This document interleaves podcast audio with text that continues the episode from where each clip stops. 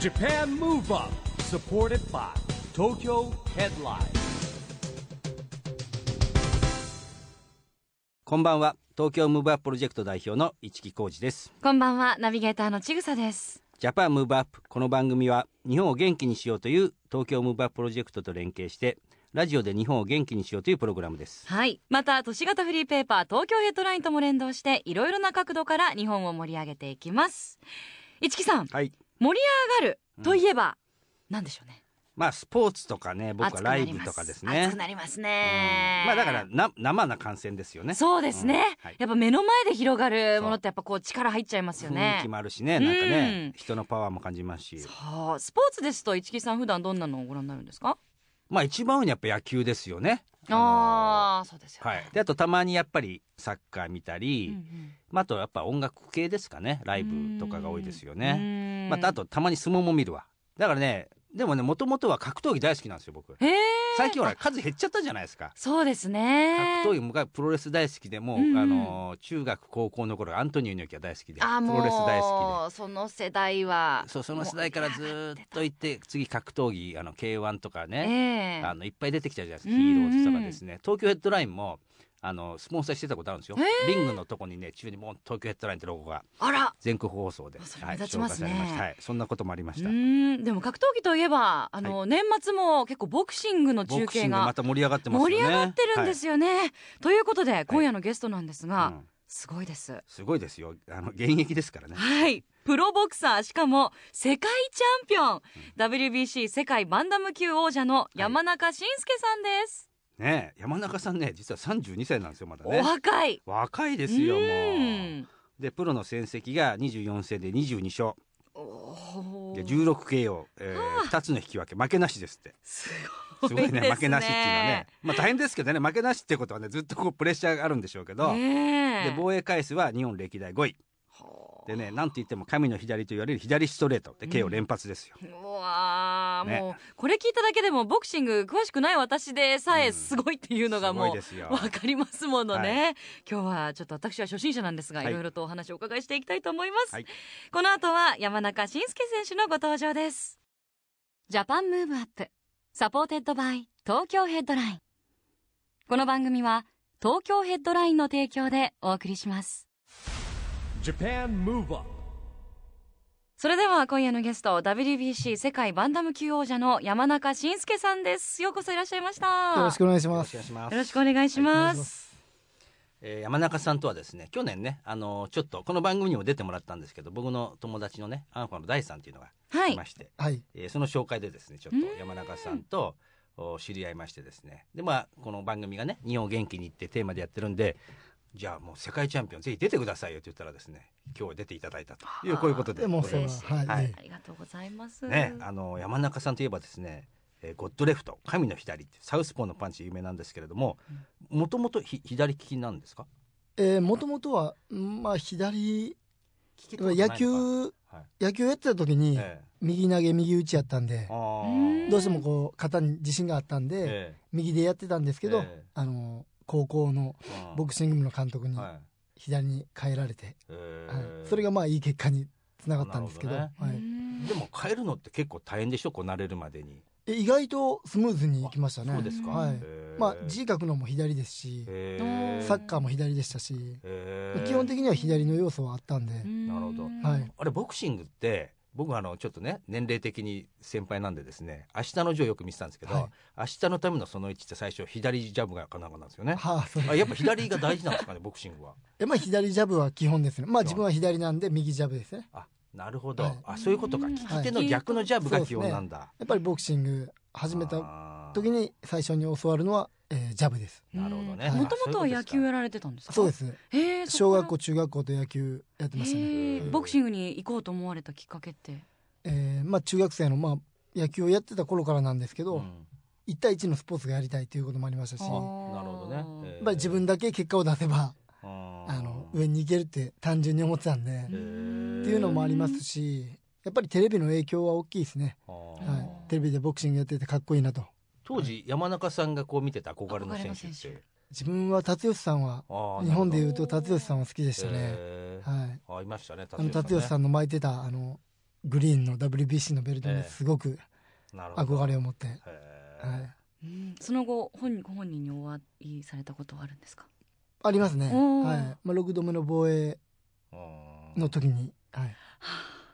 どう来て来てくれまして、はい、やっぱね感動しますよねねえ憧れてる憧れの人人はにね会うっていうのは、はい嬉しかったですねでもね、うん今度は逆に山中さんがね憧れる存在にねそうですよねまあそうですねこ今の後もやっていきたういですけどね、なんかこうよくそのなんでしょうテレビで見てて、えー言われてるんで分かってても当たってしまうパンチね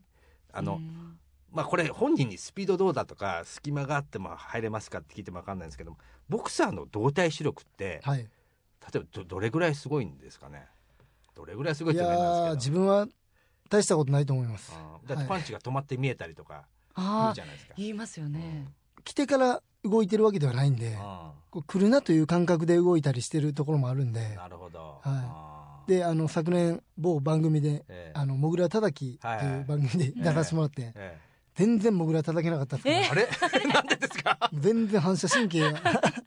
反別なんですかねんですけどねねえ えそれをやった後にこれ反射神経自分ないなと、はえいなんだろうやっぱこう 体の芯から身にあの野球選手もよく言うのはねあの、はいほらえー、なんて言うんだろう球が離れてから打ったら打てないんだけど、はい結局打ってあホームランになるじゃないですかそういうまあその感覚とと一緒似てます近いねですよはい、反射神経、はいでも反射神経ですよね、まあ、そうですねあうーんだから研ぎ澄まされた反射神経なんですよ多分もう普通の感覚を超えたなるほどプロフェッショナルですね うーんでこれは対戦する時って相手のどこを見てるんですか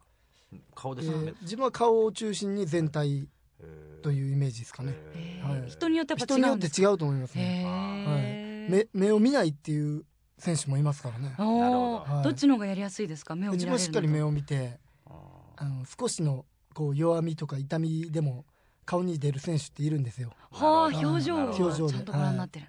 あということはやっぱり対戦する相手は、まあ、野球とかサッカーじゃなくてこう研究しするわけですよね当然ねもと癖もちとろかんもね、はい、えーで僕あとすごい不思議なのはやっぱり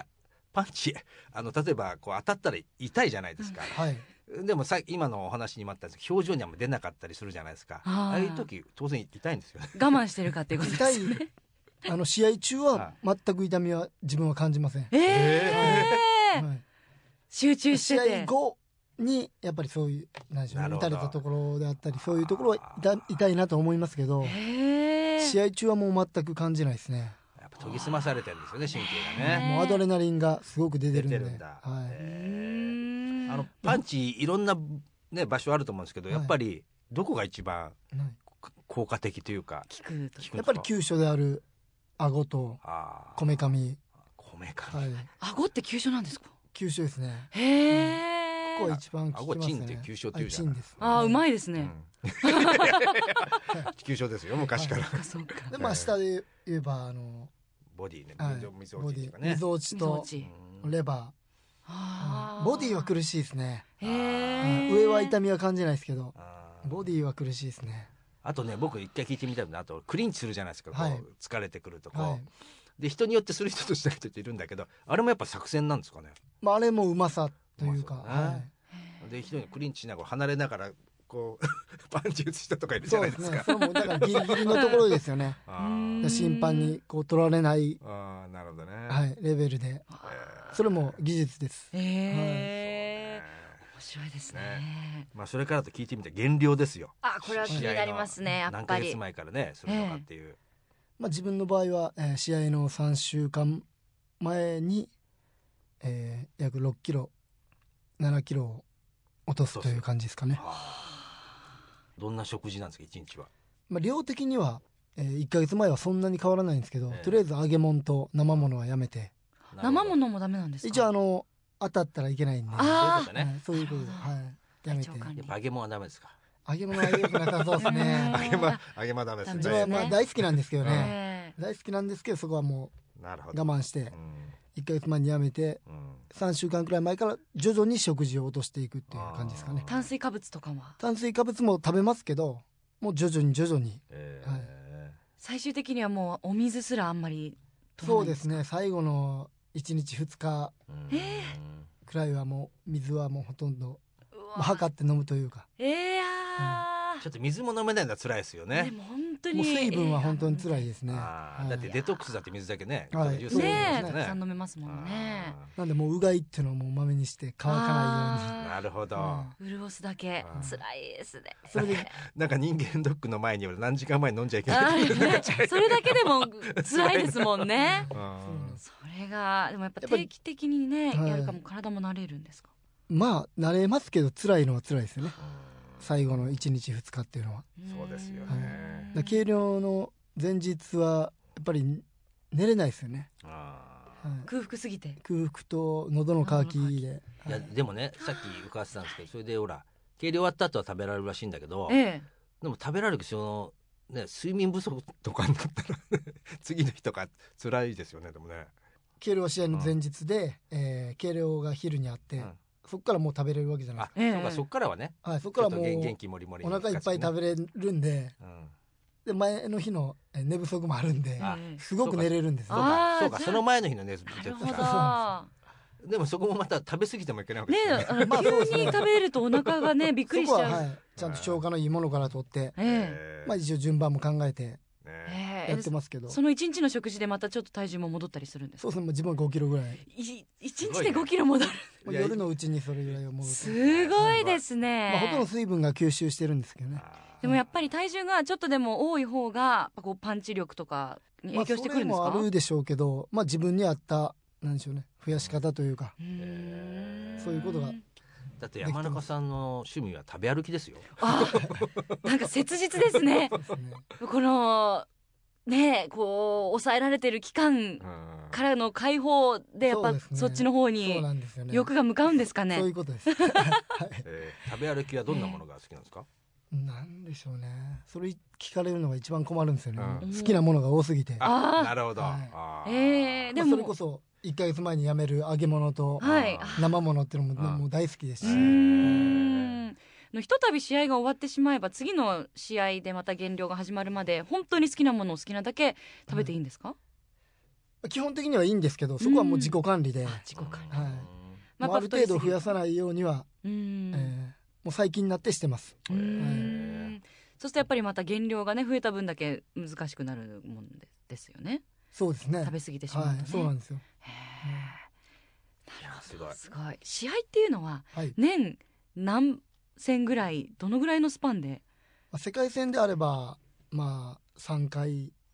多くて3回ですね、え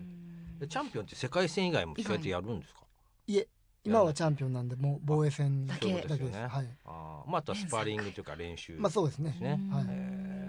んなるほどねなるほどなんかどんどん疑問が解けていきますね一木、さんねボクシングの世界の、なるほどさあそれではここでですねチャンピオンからぜひ日本を元気にする一曲のリクエストをお伺いしたいんですけれどもはいどの曲にしましょえー T の「愛し続けるから」うおあの歌手の T とは高校時代からの実は知り合いで、ええーはボクシングされてたんですよそうなんですねよ T さん、はい、高校時代も、えー大学時代もボクシングしてましてうんお互いそれでもう会うたびに話したりっていうのはしてましたけど、うんえーその後どういう活動してたか知らなかったんですけど、えたまたま後輩からーえ「T って知ってます?」って聞いてーえ「T ってあの元プロボクサーの誰々だよ」って言われて「えそうなん?」っていう話になってーうんで聞いてみたらめちゃくちゃ良くてうーんなるほど縁がある歌ですねねえいい歌はいっぱいあるんですけど、うん特にあの最初に聞いたこの歌はもう最高でしたね。はあはい。じゃあ学生時代は対戦もしたりされたんですかえ対戦はしてなかったですうんね。でも一緒の階級やったんでしてたかもしれなかったんでねああなるほど、はちょっとこう運命のそうですねあれなるほど、でも縁がありますいねすごくいい歌です。それではお聞きいただきましょうチャンピオンからの日本を元気にする一曲です T 愛し続けるから Japan Move Up うーんやっぱりあのー同じ学生時代ね、えーボクシングをはいされてて、こう培った友情のはい。ある方が今こうやってアーティストとして活躍されてるのは嬉しいことです、まあそれは嬉しいですねう。んあのまあお互い刺激になってると思うんですけどね。あいつも頑張ってるな、はい俺も頑張ろうもちろん高校大学は違うんですけど、ううんんはいなるほどお送りしたのは山中伸介さんからの日本を元気にする一曲です T 愛し続けるからでしたラジオで日本を元気にするプログラムジャパンムーブアップ一木浩二とちぐさでお送りしていますそして今夜のゲストは WBC 世界バンダム級王者の山中伸介さんです引き続きよろしくお願いいたしよまろしすくお願いしお願まいしす。ます。あのこの番組はですね、えーオリンピック・パラリンピックが決まりました2020年に向けてこんなことしましょうというですね、えーアクション宣言というのをゲストの皆さんにお聞きしてるんですけどもぜひですね今日は山中さんのですねアクション宣言をちょっと教えていただきたいなと思うんですが、い、かがでしょうか、えー今後自分の活躍で自分が勝つことによって皆さんを元気にはいしたいなと思います。なるほどはい。じゃあぜひですね、えー2020年まではい。チャンピオンそうですでねいついけられるようにですね、まあ、 2020大変大変ですけどね目標としたら、はい長いですけど長いですけど、えはーい2020年までなんとかね頑まあ、張り現たいです役けどねで頑張っていただいてですね、今防衛記録6回はい ですよね、まあ、仮に、えー今から、えー、2015年じゃないはいですか、1512345年としたら年3回やったら18回までいっちゃいますね私24回までいっちゃいますね大変なこと大変ですすねごいです大変なことにねなりますよ、まあじゃあ山中さんがですねそれに新たなチャレンジとしてそうねですねぜひそうですチャレンねジしていただければはいそれがまあ防衛戦になるのかわかんないですけど、まあその年ぐらいまではあのうん現役で頑張って、はみんなに元気を与えたいです。ありがとうございます。はいあのーまあさっきねあの打ち合わせの時聞いちゃったんですけどまあアマチュア時代は別にオリンピックというよりはあれですよね。もう野球からボクシングに入ってもうプロを目指されてたという。そ感うじでですすかね。まああの大学うにん行ったわけなんですけど、えまあ高校で、えーの国体で日本一になってからえうん少しちょっとあの気持ちがこう冷めてしまってあーボクシングに対する、うんうんへーそれでまあ大学には入らせてもらったんですけどなるほど。それやっぱり極めちゃったから。いやですか極めた一回あの、まあ、頂点になっあ頂点たことでえ少し冷めてしまいましたえね、あうんーそれで大学時代もこう燃え上がることはなかったですね、ええはいじゃあその再燃のきっかけは何だったんですかえー最後の試合がうん大学4年生の時にえ国体がありましえて、はいその時に、まあ、一応言ったら集大成やったんですけど、はいはいまあ、そんなに練習もしてなかったわけなんですけど、うんそれで全然思うような内容ではなくすぐ負けてしまったんでその時に一気にまたなるほこどう。情熱がああーー悔しさ 湧きか上がらってきたんです競よ争心とかやっぱそういうのあるんですよね。不思議なもんなんですけど、ううーんなんでもうその大学時代っていうのは全くオリンピックとかを目指すとかいう思いはなかったですね、へーでも逆に今チャンピオンにね何度も輝いてでもやっぱ情熱は今は冷めないですか冷めないですねやっぱり新たな目標を作れてるんで、へあそうですよねえあの素晴らしいロンドン五輪であの金メダル取った村田選手は後輩には当たるんですよね。そうですね大学のまね。あ、学年は3つ下なんで、うんうーんまあ、入れ違いなんですけど入れ違いかあー1年4年あじゃあかぶった時はあんまないわけですかよはく大学だとほら1年生は4年生は神様なんて そうです ねまあ大学は違うところやったんであー高校だけやったんでまあ入れ違いやったんですけそういうど、ことですうねーんあのそんな山中さんのですね今後の夢ははいどんな夢を持たれ夢てうますかんそうですねやっぱりボクシングの本場ってもうラスベガスなんですよ、はいああなるほどすいごい華やかな舞台なんですよね、はいまあそこで大きな試合ビッグマッチがしたいですね、えーなるほどね、はい僕のラスベガスの夢よくほら昔あのモハメド・アリさんがね、はいかなんかやってたら、まあ、年齢が高いんで僕はどうしてもそういう選手になっちゃうんですけど、まあ、確かにねあの格闘技の興行というかラスベガスがね、はい華やかですもんね世界の中心というか。まあ、なかなか軽い階級なんでチャンスは少ないでしょうけど、はああーあそうなんですい、ねやーへーあれなんでやっぱねヘビビーー級の方がやっぱりこうやっっぱり軽い階級というのはそこまで、えーどうなんですかねインパクトというか級のやおーっぱり人はこうダイナミックにパンチとかダメージとかそういうのがやっぱねねね盛り上がるんですかね感ス覚ピーはどドうな感んがあでっすてかいいじゃないですか、やっぱねねえまあそうですねえうえーんまあ、特に中量級重量級にスターが多いんで、ああそうですよね。はい自然とそうなってるのかわからないですけうんいどや本当ほら昔プロレスで言えばねタイガーマスクの登場の時にあのものすごいスピード感でこう人気がかかったじゃないですはかだからやっぱりその階級によってのねやっぱり楽しみ方ってあるなと僕はああ思そうんうでですすけねどはい今日かなりあのー世代の方は市木さんのおっしゃるこう選手名に結構しびれてすいるとま思せいんまちょっすとあよ。のお二人の30代として僕らよりちょっと年齢が高い来たタイガーマスクーそうね。タイガーマスクモハメドアなリとかタイガーマスクなんか何代目まで行っちゃったかねねえいっぱいいますからね、はいでも本当にこれからも楽しみですよね。はではそんなまだまだ若い32歳山中選手の若さの秘訣を最後にお伺いできればと思います。若さの秘訣うーん何でしょうね、まあ、もちろん毎日練習して体を,、うん体を動かしてるっていうのはまあ当たり前のことなんですけど、もう今は本当にあの家族の存在ですよねああなるほどねあーえー結婚して、えー子供も今2人いますんで、はいえーうんまあ、2歳の子と9ヶ月の子とそんな時期大変ですねでもねまあ大変、ねはい、大変といえば大変なんですけど、うんそれが元気になってますあーし力になってますし、あーまあ、それも若さの秘訣でもあるとね自分では思ってます、あはーねまあ頑張んなきゃいけないですもんねまあそうですね自分そうですよね。でもじゃあトレーニングから帰ったらい、はいお子さんとかが、はいわまあ、それがあの一日の中で一番うわ幸せな時ー間ですね、ねえもう2歳とかってもう喋りますもんね。そうなんですよ、あはパパみたいい、だいぶでも悪くなってきましたねねいや人間は成長しますかな。ら ね、それも成長のうちですからねう。んわあ、じゃあもう本当にご自身ももちろんですが、ご家族の成長もね、これからの活躍も楽しみですよね。はありがとうございました。ということで今夜のゲストは WBC 世界バンダム級王者の山中伸介さんでした。どうもありがとうございました。あ ありがとうございました。 Japan Move Up 今日はプロボクサーの山中伸介さんに来てもらいましたけども若さのヒントは見つかりましたかはい若さのヒントもですけど、うんボクシング面白いですねボクシングね、うん、あなんかがぜ興味湧きました私そうあんまり見たことないですあかんまりあのあーー中継もあやってるへなーぐらいで詳しくなかったんですよね僕らの頃はやっぱ漫画に「明日のジョー」があったでしょ、はいはいあと「頑張る元気」 っていう漫画があったんでまた懐かしいキーワード出そうそうま僕あすねの今日は漫画大好きなんでですね、はいそういう意味でボクシングに親しみってありましたうねーんまあでも本当にあの減量のお話とかお水飲まないとかそうそれこそ力士ドール の歴史とるもね感じですよねあの堀口元気もありましたけどやっぱりねそうなんですよ、まあ、華やかなとこの裏にはものすごい努力があるんですよね。ねえ過酷なスポーツですよね、でもちろん山中選手はプロボクサーですけれどうも、んただね2020年に向けてもこのアマチュアのねオリンピックのボクシングもそうですよボクシング興味あ新たりますにからねね。興味湧きましたあのまあ、さっき言ったようにあの高校時代の後輩がね村田選手っていうことでしたけど、はいはいうんまあ、ボクシングも強いですからね日本もねねえ楽しみですね、はいさあそしてここで東京ヘッドラインからのお知らせです東京ヘッドラインでは著名人のインタビューやコラムが充実していますがそれ以外にも隠れた人気コーナーが多数存在しますその一つが東京4 weeks トピックスです発行前の2週間の重大ニュースと今後の2週間のイベント予定を掲載しているページは情報満載のイベントカレンダーとしてお使いいただけます先日のニュースを振り返りたい方これからの予定を立てたい方もぜひチェックしてくださいということでジャパンムーブアップそろそろお別れのお時間です次回も若さのヒントをたくさん見つけていきましょうはい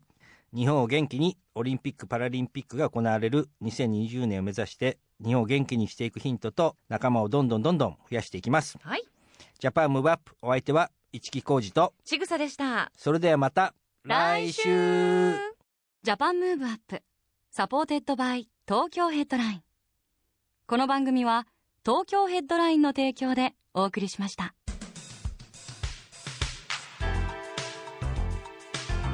Japan Move Up